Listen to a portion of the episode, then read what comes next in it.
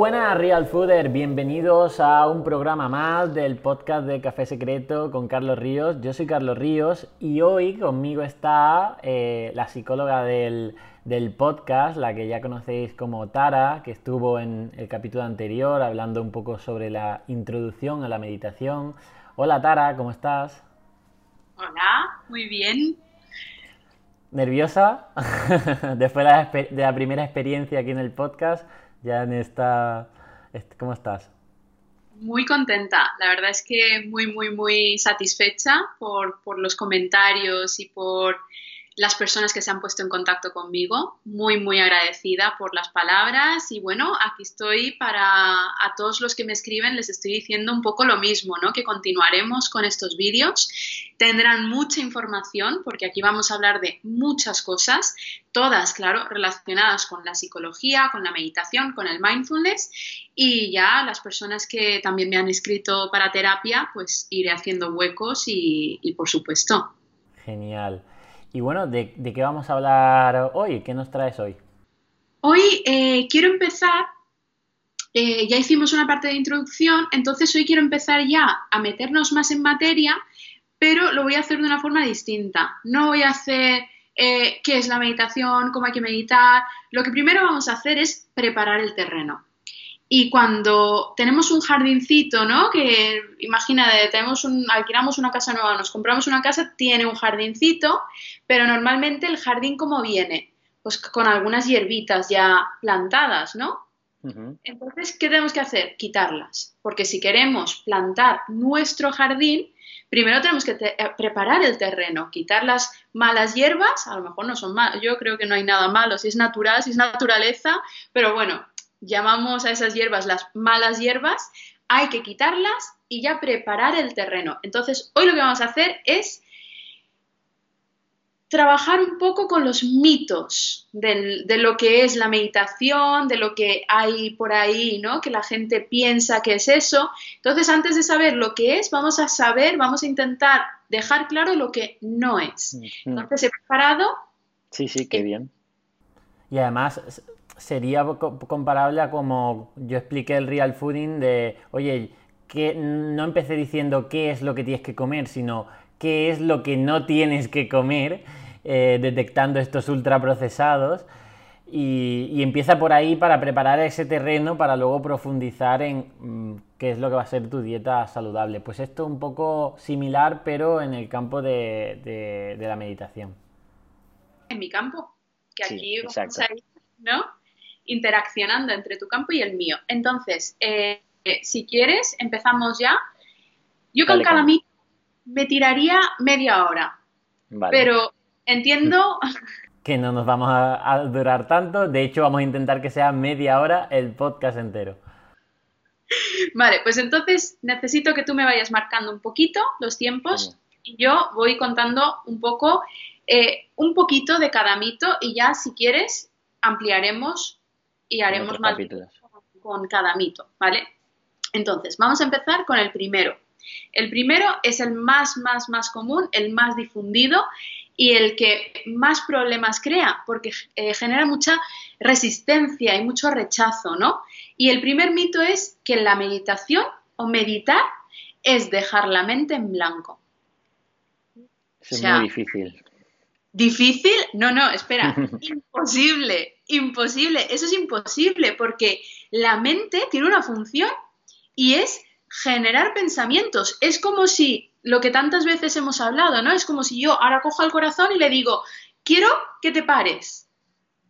Voy a, voy a hacer una nueva técnica, ¿vale? Y quiero que te pares durante, mira, 10 mm, minutos. Voy a empezar 5 minutos y luego ya iremos a... No ¿Qué ocurre?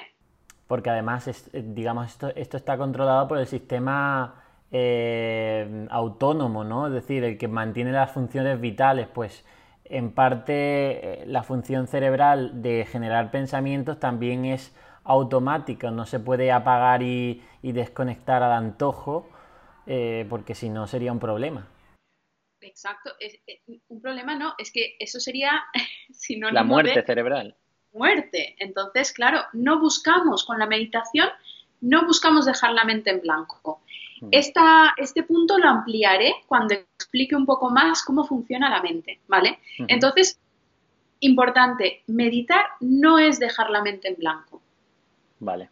Si, si queremos la, otra parte, meditar sería eh, alejarnos un poco de la mente y ver un poco lo que ocurre dentro de la mente, ¿no? Todos los pensamientos. Observar, pasar de ser protagonistas a ser observadores, a ser testigos. ¿Vale? Entonces, ese es el primer mito. Genial.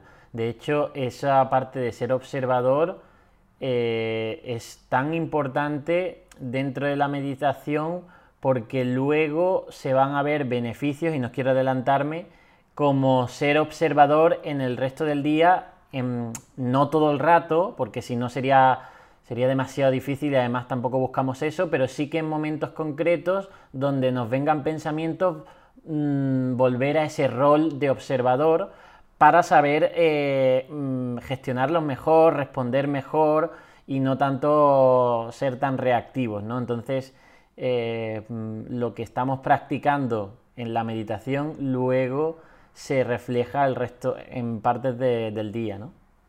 Exacto. Y además, eh, lo que mi intención y mi propósito con estos vídeos precisamente es esa, no limitar esto a un curso durante un tiempo y ya está, sino que lo vaya, las personas que están interesadas realmente que lo vayan integrando, que lo vayan viviendo en el día a día, porque la meditación formal es muy importante, genera aquí cambios estructurales, pero si no lo llevamos a la práctica en el día a día, se queda corta.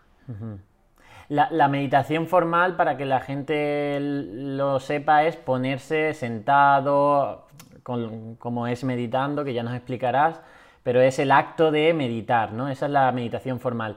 Y la meditación informal es durante el día, pues eh, lo que llamamos el mindfulness, que también nos explicará, pero sería comparable a que, oye, yo por ejemplo hago actividad física entrenando una hora, por ejemplo CrossFit, y, pero luego durante el día me mantengo activo, es decir, que hago ejercicio físico. Pues para que la gente lo entienda, yo creo que por ahí va, ¿no? Lo has clavado. O sea, el ejemplo no podía ser mejor. Totalmente. Sería la actividad física durante el día que la, estamos haciendo no de forma intencionada, ¿no? No del todo, o sea, por inercia. Aquí vamos a poner intención porque la intención cambia completamente cómo vivimos las cosas. Y luego la práctica formal sería pues el ejercicio físico, pues puede ser natación, ¿no? O puede ser boxeo. Hay personas que hacen CrossFit cualquier, cualquier ejercicio ya hecho de forma deliberada. O sea, me, siento y voy a dedicar un tiempo a esto. ¿Vale? Claro. Entonces, pasamos al segundo mito. Al siguiente. El siguiente. Meditar es una forma de relajarse. Tampoco es. De hecho, realmente te puede, te puede sacar de quicio. Más que relajarte. Exacto, porque cuando empezamos a meditar estamos entrenando nuestra atención. Y para entrenar nuestra atención tenemos que observar dónde está nuestra atención.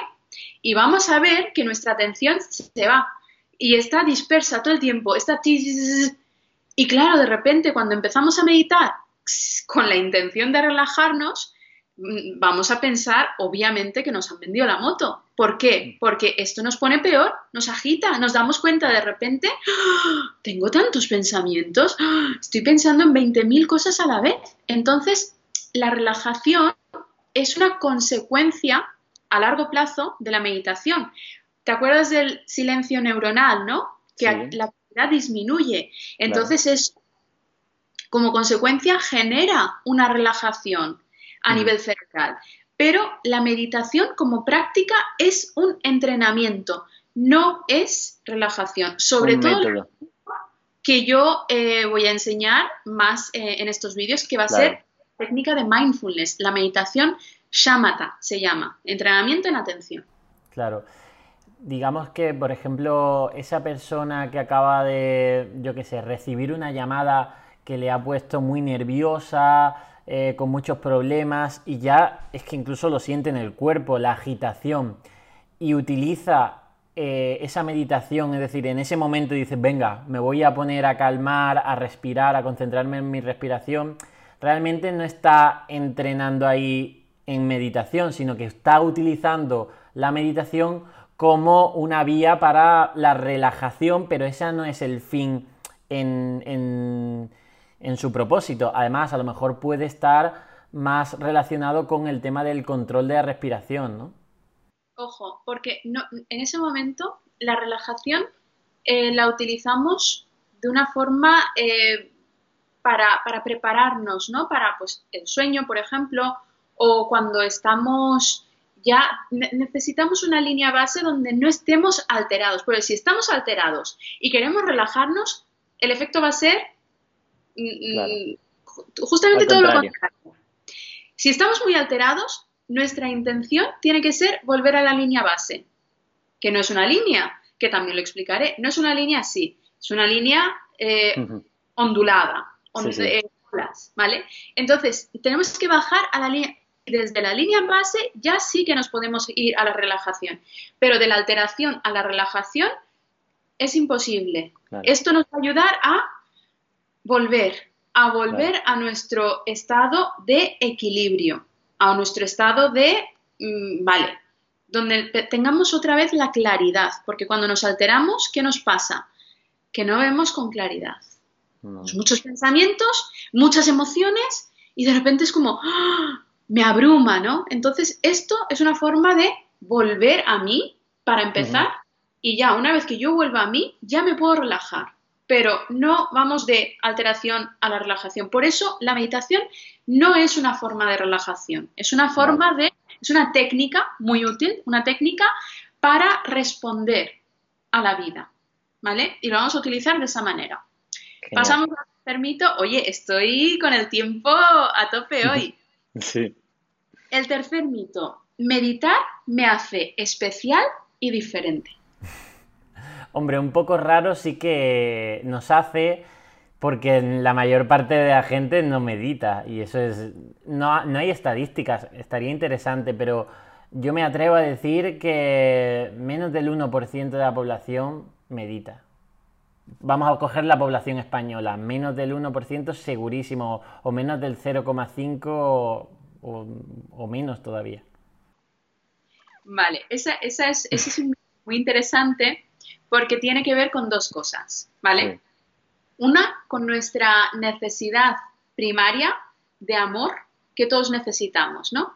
¿Y cómo, cómo, cómo podríamos definir esa necesidad? Un poco con, eh, ¿qué es amor? Amor es atención, ¿no? Que nos presten atención. Entonces, es atención. Y también que nos vean, ¿no?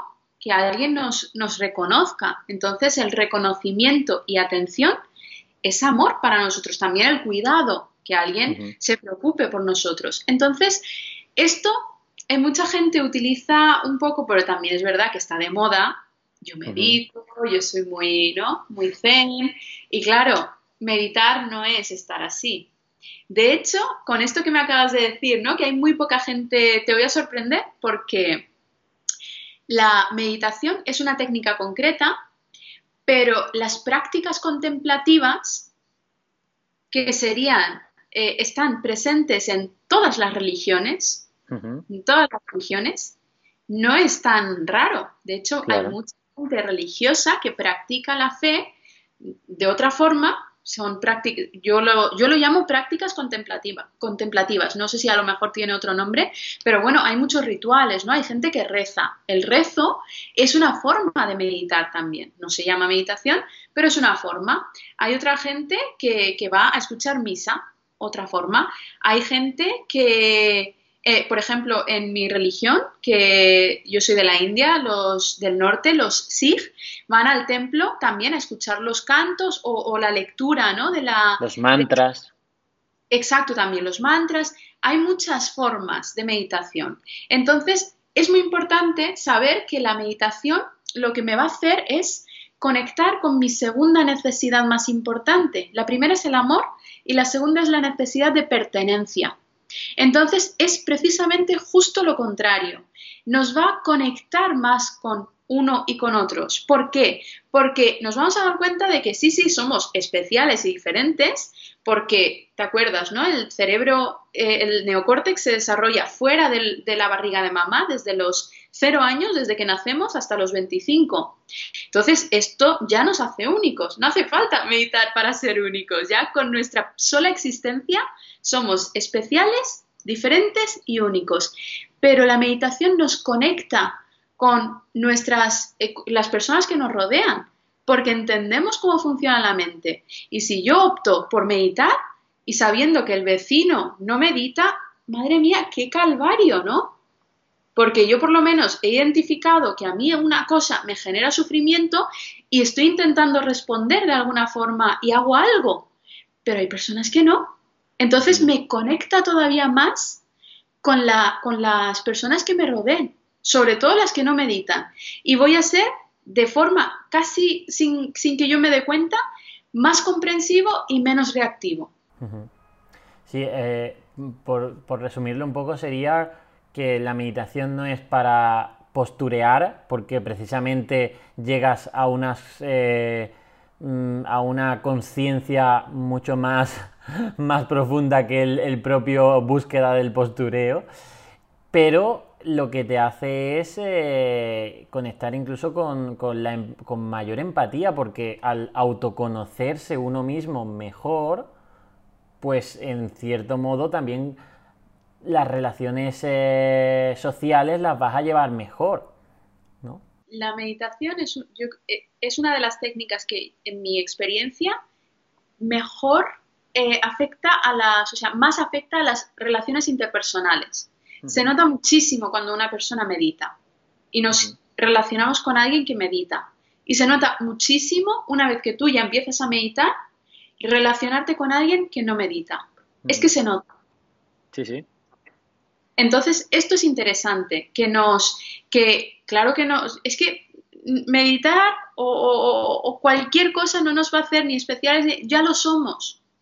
Ya lo somos. Eh, eso, perdona, perdona Tara que te, te, interrumpa porque eso lo recalco yo mucho con el tema de los real fooders, ¿no? Decir, oye, a mí me han achacado mucho de que, oye, los real fooders es como si algo fuéramos especiales y mira, no, es una forma de... Mm, yo de hecho empecé esto eh, con esta palabra mm, para dirigirme a mi comunidad, no por otra cosa, porque al final por redes sociales eh, no es lo mismo estar en una sala que estar por redes sociales para dirigirte a la gente. Entonces utilicé y ayudó mucho el tema del sentimiento de pertenencia a, un grupo de personas que hacen lo mismo y que eso lo mismo es pues un patrón de alimentación saludable.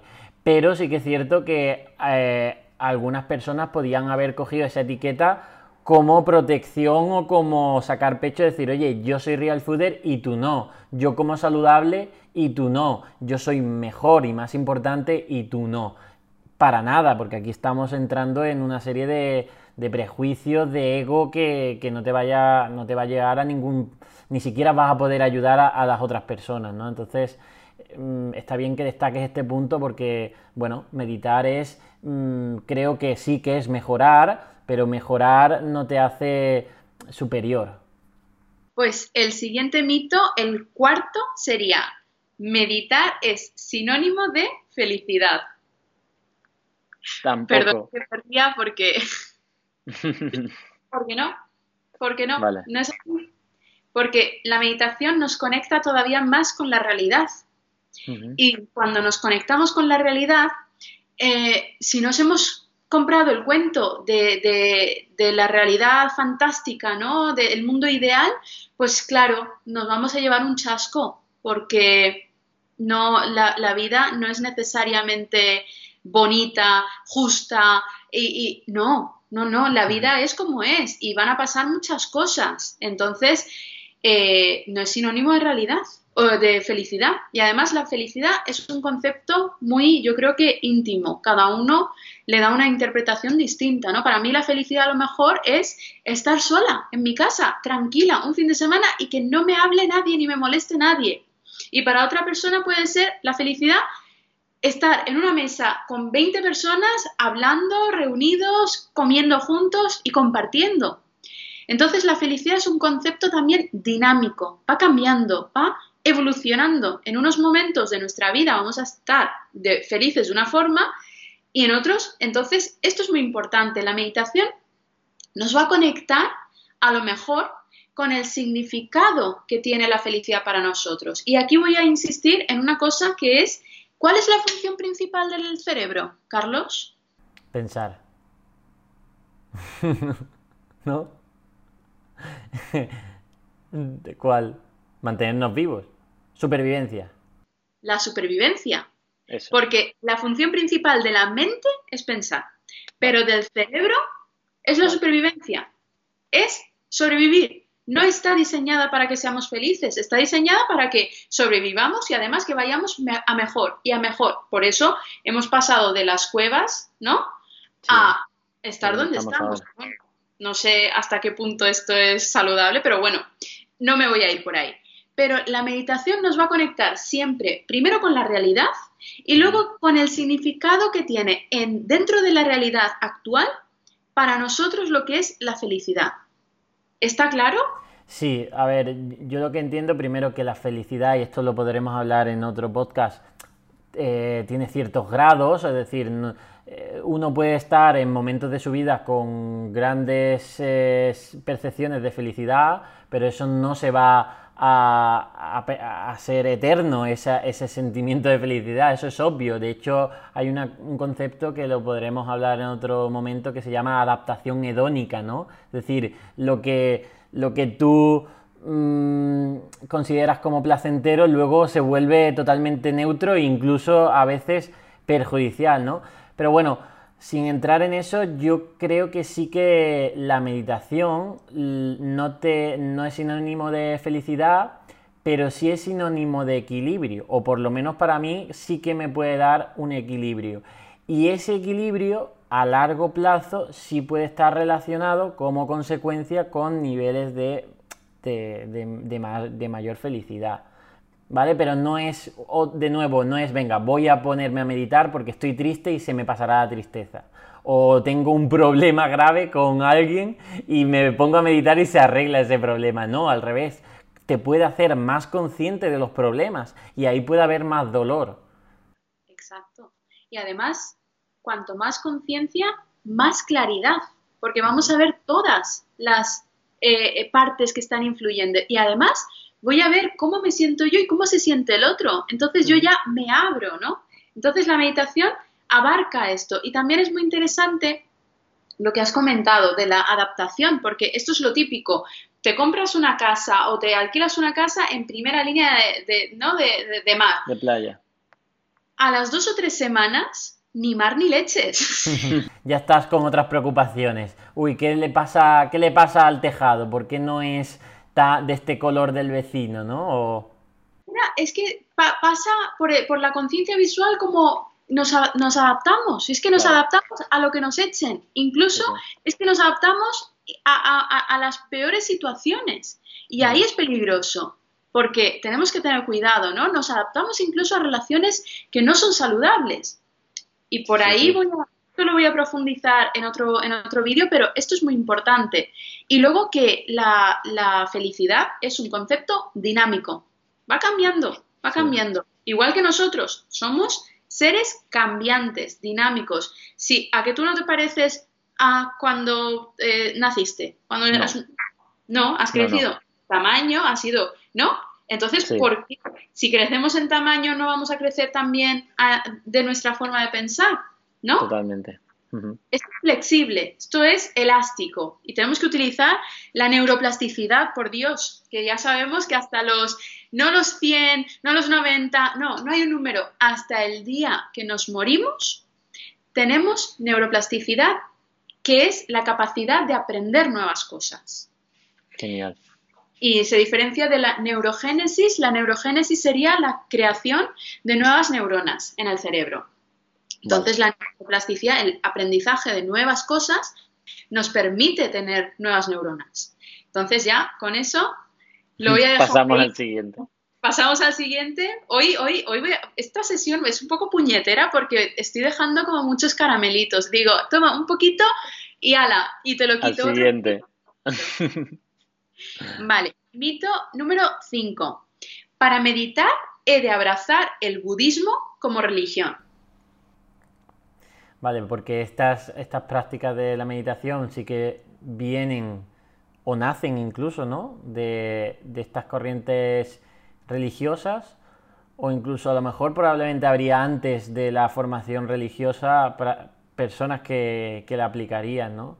Y a lo mejor ni lo sabemos, no sabemos el, el día exacto en que una persona empezó a meditar ni quién lo hizo, pero, pero sí que está... ¿El huevo o la gallina? ¿Qué vino antes? Pues, yo no lo sé, no lo sé. Yo ahí no, me voy a meter, pero es, muy importante diferenciar la técnica de meditación o de mindfulness.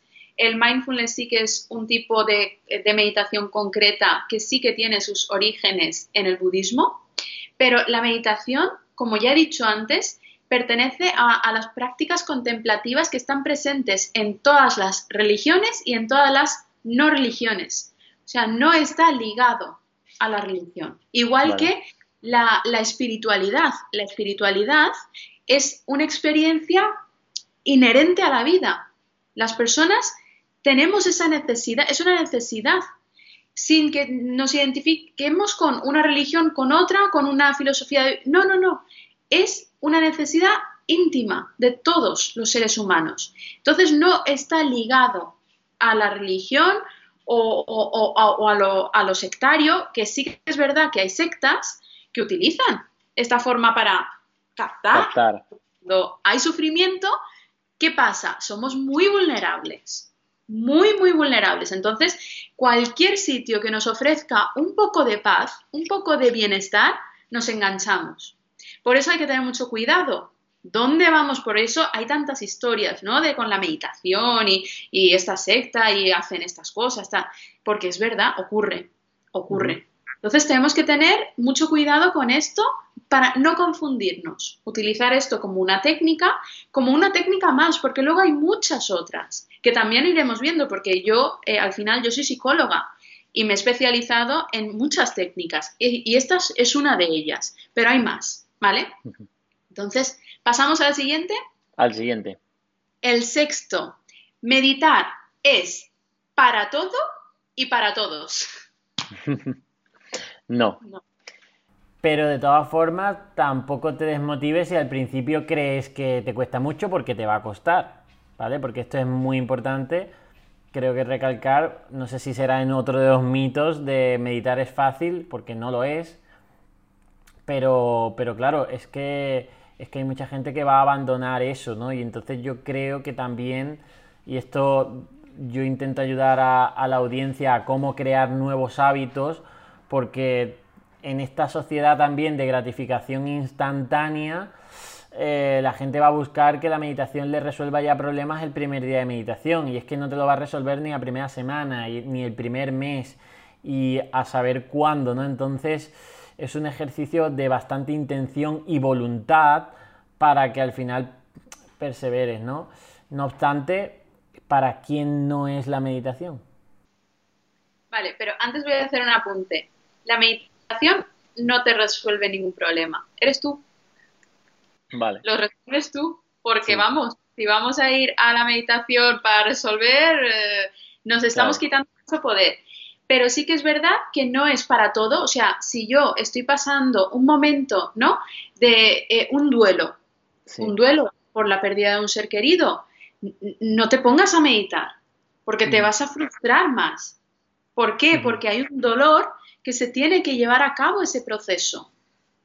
Y tenemos que darnos tiempo. Ya meditaremos, pero primero vamos a procesar lo que está ocurriendo. Cualquier emoción, sobre todo de las emociones difíciles, la tristeza, el, enfado o la ira y el miedo. Cuando existen esas tres emociones, primero nos tenemos que parar, calmar esa emoción, que la forma de calmarla no es haciendo algo, es sentarse con nuestra emoción y decir, jolines, pues sí, sí, estoy triste hoy, ¿eh? Está la tristeza activa, activa. Bueno, voy a, voy a respirar un poquito, pasará antes. Pues si yo me peleo con tristeza, la tristeza va a decir, esta no se ha enterado. Es que es, un poco tonta. Espera, voy a subir el volumen porque es que eh, no se entera. Entonces, más. ¿Y tú qué vas a hacer? ¿Más? Uy, no, no, no. A ver cómo me lo quito. A ver cómo. La, respuesta que tenemos que dar es justamente contraintuitiva, ¿no?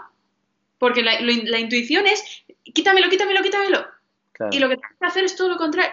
Quédate, a ver qué te dice. Mm. Déjale que te dé el mensaje. Entonces, no es para todo. Si estamos pasando un momento difícil, no te pongas a meditar. Haz un poco de respiración, abre espacio y cuando se pase ya te pones a meditar.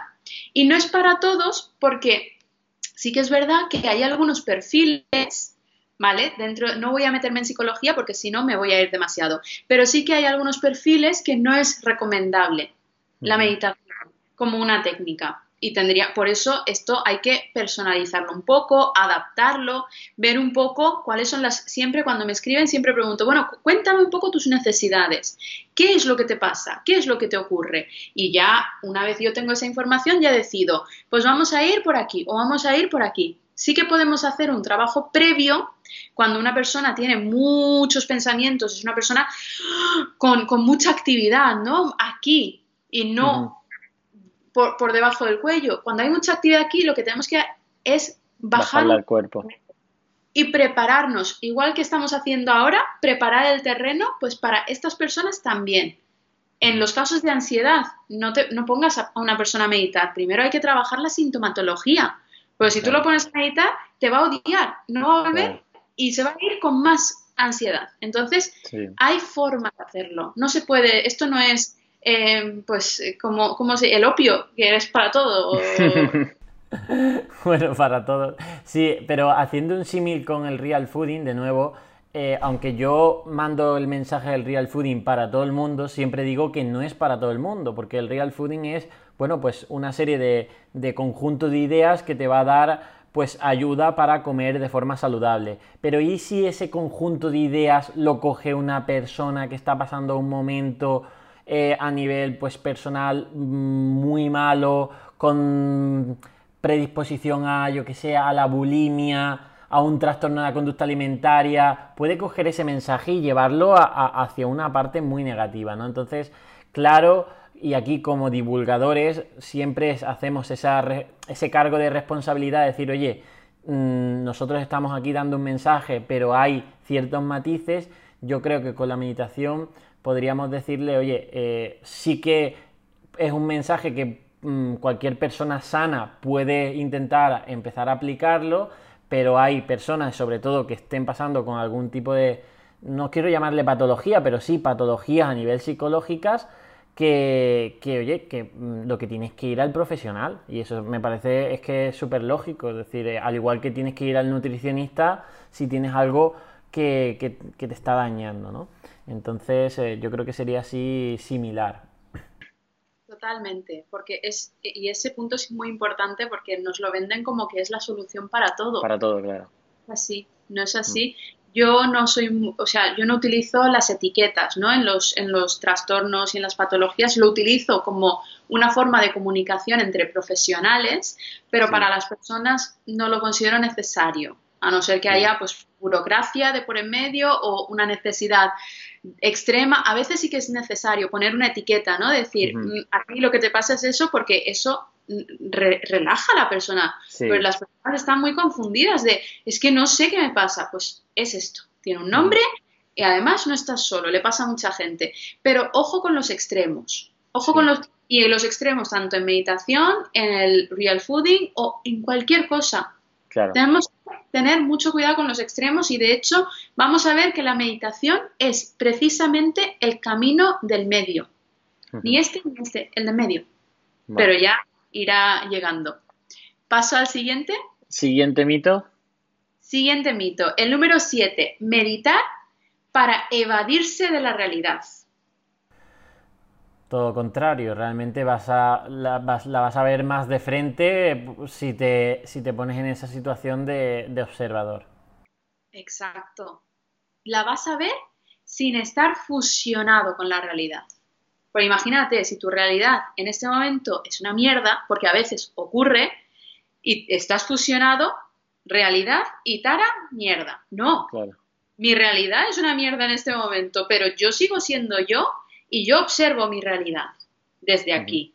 Entonces, esto no es para evadirse de la realidad. No es que yo, mi realidad, si es una mierda, me voy a meditar, porque la realidad va a seguir aquí. Entonces, yo necesito ponerme aquí sin identificarme, sin fusionarme, distancia, y desde aquí, después de meditar, tener mi claridad, porque la meditación nos da claridad mental por una razón muy sencilla, es que disminuye la actividad cerebral, disminuye mucho el ruido, ¿no? El ruido. Desde mi claridad voy a ver, a ver qué puedo solucionar para que esto no sea tan pesado, para que no sea tan grande. Claro. Porque además las conductas de evitación acaban mal, ¿no? Es decir, oye, Mm, porque si utilizáramos la, meditación para evitar algún problema, sería comparable a si utilizamos la comida para evitar algún problema. El otro día hablaba yo de alimentación emocional, oye, de que, el problema no es que te tomes una bolsa entera de almendras de golpe, que puede ser un problema, pero sobre todo, ¿por qué has hecho esto, no? Y, y el por qué puede ser decir, oye, es que lo hago para compensar una situación que realmente tengo muy mala y tengo que intentar utilizar la comida para que eso me, dé esa solución y no va a estar ahí la solución, ¿no? Entonces, de nuevo, la meditación no va a estar la solución ante realidades que realmente tienes que afrontar y que hay que responder y hay que gestionar. Exacto, es, eso es muy importante porque en el momento que nos evada, o sea, que, nos vayamos a la evasión, imagínate, eh, siento tristeza, me voy, me voy, a evadirme, ¿no? La tristeza, lo que he dicho antes, va a decir, esta no se ha enterado. Venga, ayudadme, chicos, un poco a, subir el ruido, el nivel, el volumen, porque y vamos a tener más tristeza. Y la realidad, cuanta más evitación, más se crece, más y yo me vuelvo más pequeñito, mm. más pequeñito y es como ¡pam! Llegará un momento Sí, de hecho es lo típico que llega un momento de forma súbita que a lo mejor te llega y te da un, un golpe todavía más fuerte, ¿no? Exacto. Entonces, ese punto es importante. Y es todo lo contrario. La meditación a mí me permite estar más conectado con la realidad para verla y para ver qué puedo hacer con esto. ¿Qué puedo cambiar? ¿Qué puedo mejorar? ¿Qué, ¿Cómo puedo responder? Y si hago la meditación, voy a tener mayor capacidad de responder. Esto es importante. Entonces, pasamos al siguiente. Tengo 10, me quedan nada, 3. Vale, pues eh, tienes 10 minutos para contarlos. ¡Ah! vale, el número 8. Uy, perdón. He gritado. No pasa nada. Número 8. Meditar es controlar los pensamientos. No.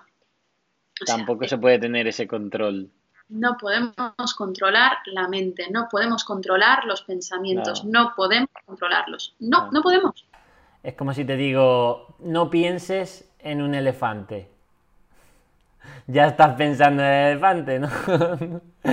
puedes, intentar eh, quitar el elefante de tu cabeza ahora mismo diciéndote elefante, elefante, elefante. No, no. No. No, o, otro ejemplo muy sencillito. Carlos, no mira, puedes pensar lo que quieras. Absoluta, total libertad. Todo, ¿eh? Cualquier cosa. No tienes límites en este momento. Excepto un coche rojo. No quiero que veas un coche. No, no pienses en el coche rojo. Lo que quieras, pero no quiero que. ¿Qué ocurre? pues que hay un montón de coches rojos. Entonces, no podemos controlar los pensamientos, sobre todo si encima pretendemos controlarlos. Lo mismo ocurre de forma casi mágica, que dices, estoy meditando y ha habido un momento que es que ni me he dado cuenta. Y eso ocurre ¿eh? en la meditación. hay muchos momentos que nos quedamos como, wow, ¿qué ha pasado? Porque no, estamos tan metidos en, en la respiración y dentro de la respiración que se nos olvida. Nuestra atención, acuérdate, esto es un entrenamiento en atención. Entonces es dónde pongo mi atención. ¿En mi mente que está pensando o en mi respiración? Y si conseguimos estar en la respiración de verdad, hay un momento que no nos damos cuenta de los pensamientos. Pero no es que no estén los pensamientos, los pensamientos están, Nuestra atención está. No es que eh, controlemos los pensamientos, no, no, no los controlamos, siguen fluyendo, pero nosotros estamos ocupados con otro, con otro objeto de atención, que es nuestra respiración. ¿Vale? Paso a la siguiente porque me has puesto un límite mm, y no puedo. El 9, meditar es una terapia psicológica. No. Tampoco.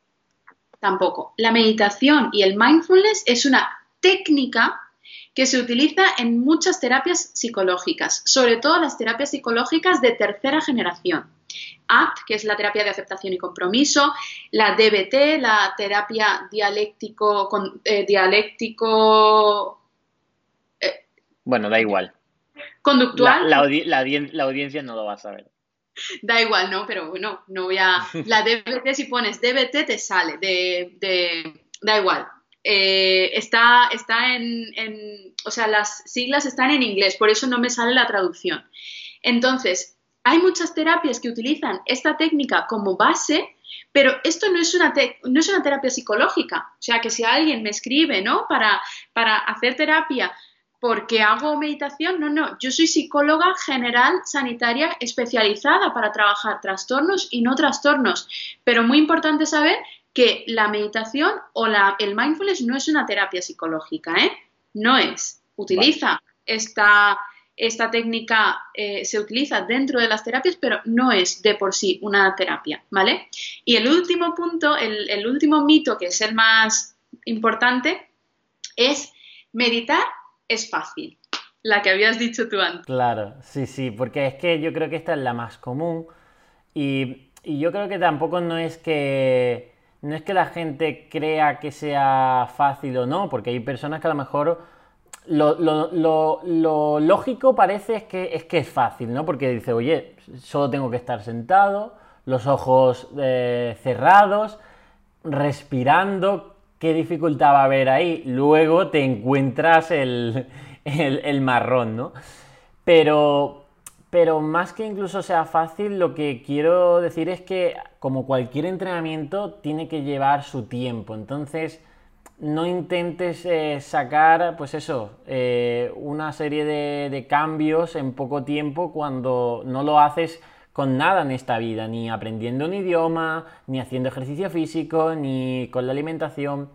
Por eso valoro las pequeñas metas y yo creo que dentro de la meditación tiene que seguir el mismo camino que cualquier otro hábito. Decir, oye, tiene que tener su, buen entorno, su programa estructurado, su mm, avance progresivo, su compromiso, todo este tipo de cosas que al final, incluso su identificación, decir, oye, sentirte como una persona identificada que medita, no como alguien, porque imagínate si intentas convencer a alguien que, que, medite cuando realmente no tiene ningún tipo de predisposición, de intención, de... no lo va a hacer. Esto sería como a esa persona que fuma o que come mal, intentarle convencer de algo que, realmente ellos no quieren, ¿no? No están preparados, no han llegado a ese punto. Entonces, a mí, por ejemplo, creo que la meditación me llegó cuando sentí ese momento a lo mejor de apertura, de decir, oye, quiero esto, tengo intención de probar esto porque, vale, sí que es cierto que tengo una serie de información anterior que me dice los beneficios, que me puede